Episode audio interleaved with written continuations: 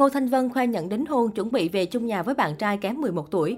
Bạn bè người hâm mộ đồng loạt gửi lời chúc mừng đến cặp đôi trước tin vui này. Ngô Thanh Vân và Huy Trần luôn được netizen gọi tên trong top những cặp đôi chị em xứng đôi vừa lứa nhất nhì vi biết. Có lẽ trong gần 2 năm hẹn hò, cả hai liên tục phát cậu lương trên mạng xã hội và dành những lời nói có cánh cho nhau. Cho đến sáng ngày 14 tháng 3, Ngô Thanh Vân và Huy Trần đã chính thức công khai sẽ về chung một nhà bằng đám cưới thế kỷ trong năm 2022. Trên trang cá nhân, nữ diễn viên đã chia sẻ về thông tin này và nhận được nhiều lời chúc từ bạn bè và khán giả. Cụ thể, Ngô Thanh Vân gửi tâm thư dài đến người hâm mộ cùng nửa kia của mình. Cô viết, thân chào bạn, cảm ơn bạn vì đã đồng hành và theo dõi hành trình cuộc sống và công việc của Vân trong thời gian qua. Những thăng trầm, vui buồn, thành công và hạnh phúc của Vân đều đã được các bạn sẻ chia. Vân luôn trân trọng và cảm thấy mình cần có trách nhiệm với sự quan tâm ấy, vì Vân biết hẳn mình đã được mọi người rất yêu quý. Hôm nay Vân sẽ chia sẻ với bạn một câu chuyện. Đó là câu chuyện của một người phụ nữ tưởng chừng như đã bị công việc cuốn đi. Phần lớn thời gian cô ấy không dành cho mình mà chỉ vùi đầu vào công việc. Vốn dĩ nó cứ dồn dập đến với nhau. Hành trình của cô ấy tìm kiếm sự thành công trong sự nghiệp, tìm kiếm niềm vui trong công việc mà cô ấy say mê.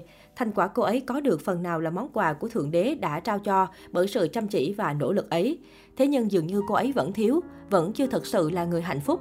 Có những lúc ngoài công việc, đối diện với bốn bức tường, cô ấy cũng ao ước những hạnh phúc giản đơn như bao người phụ nữ khác trên đời.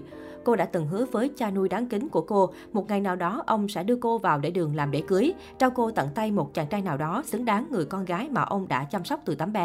Nay cha cô đã ở trên thiên đường và cô vẫn nợ ông lời hứa đó. Hai năm đại dịch là hai năm không thể dành thời gian cho công việc, nhưng cùng lúc đó đã có một người đàn ông bước vào cuộc sống của cô ấy, chia sẻ với cô ấy từng phút giây. Anh ấy chuẩn bị đồ ăn và pha cà phê tận giường vào mỗi bữa sáng. Anh ấy cùng dạo phố vào ban trưa. Anh ấy mở cửa xe và lái đưa cô ấy về nhà vào buổi tối. Anh ấy không phải hoàng tử, cũng không phải là siêu nhân. Đơn giản anh ấy là một điểm tựa và khiến cô ấy cảm thấy bình an, luôn thấy mình nhỏ bé và không bao giờ cô đơn. Họ đã có một happy ending vì anh ấy đã cầu hôn cô ấy.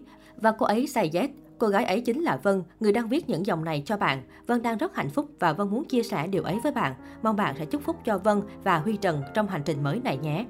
Ngay lập tức trên Facebook của mình, Huy Trần cũng đã liên tiếp chia sẻ hai bài viết nói về cảm xúc của bản thân khi được Ngô Thanh Vân đồng ý. Ở bài viết đầu tiên, Huy Trần chia sẻ, vậy là điều này đã xảy ra, cô ấy nói, vâng, tôi như ở trên 9 tầng mây, ở đây mãi mãi và sau này. Ngay sau đó ít phút, nam doanh nhân tiếp tục chia sẻ bài viết thứ hai với lời lẽ hết sức ngọt ngào. Huy Trần viết, cũng giống như một ván cờ vua, một vị vua không là gì nếu không có nữ hoàng của mình. Em sẽ lang thang lạc lõng trên đường đời cho đến khi tìm thấy anh. Mỗi ngày anh đều thúc đẩy em trở thành phiên bản tốt nhất của chính mình. Là vì anh, em cuối cùng cũng hiểu được ý nghĩa thực sự của tình yêu.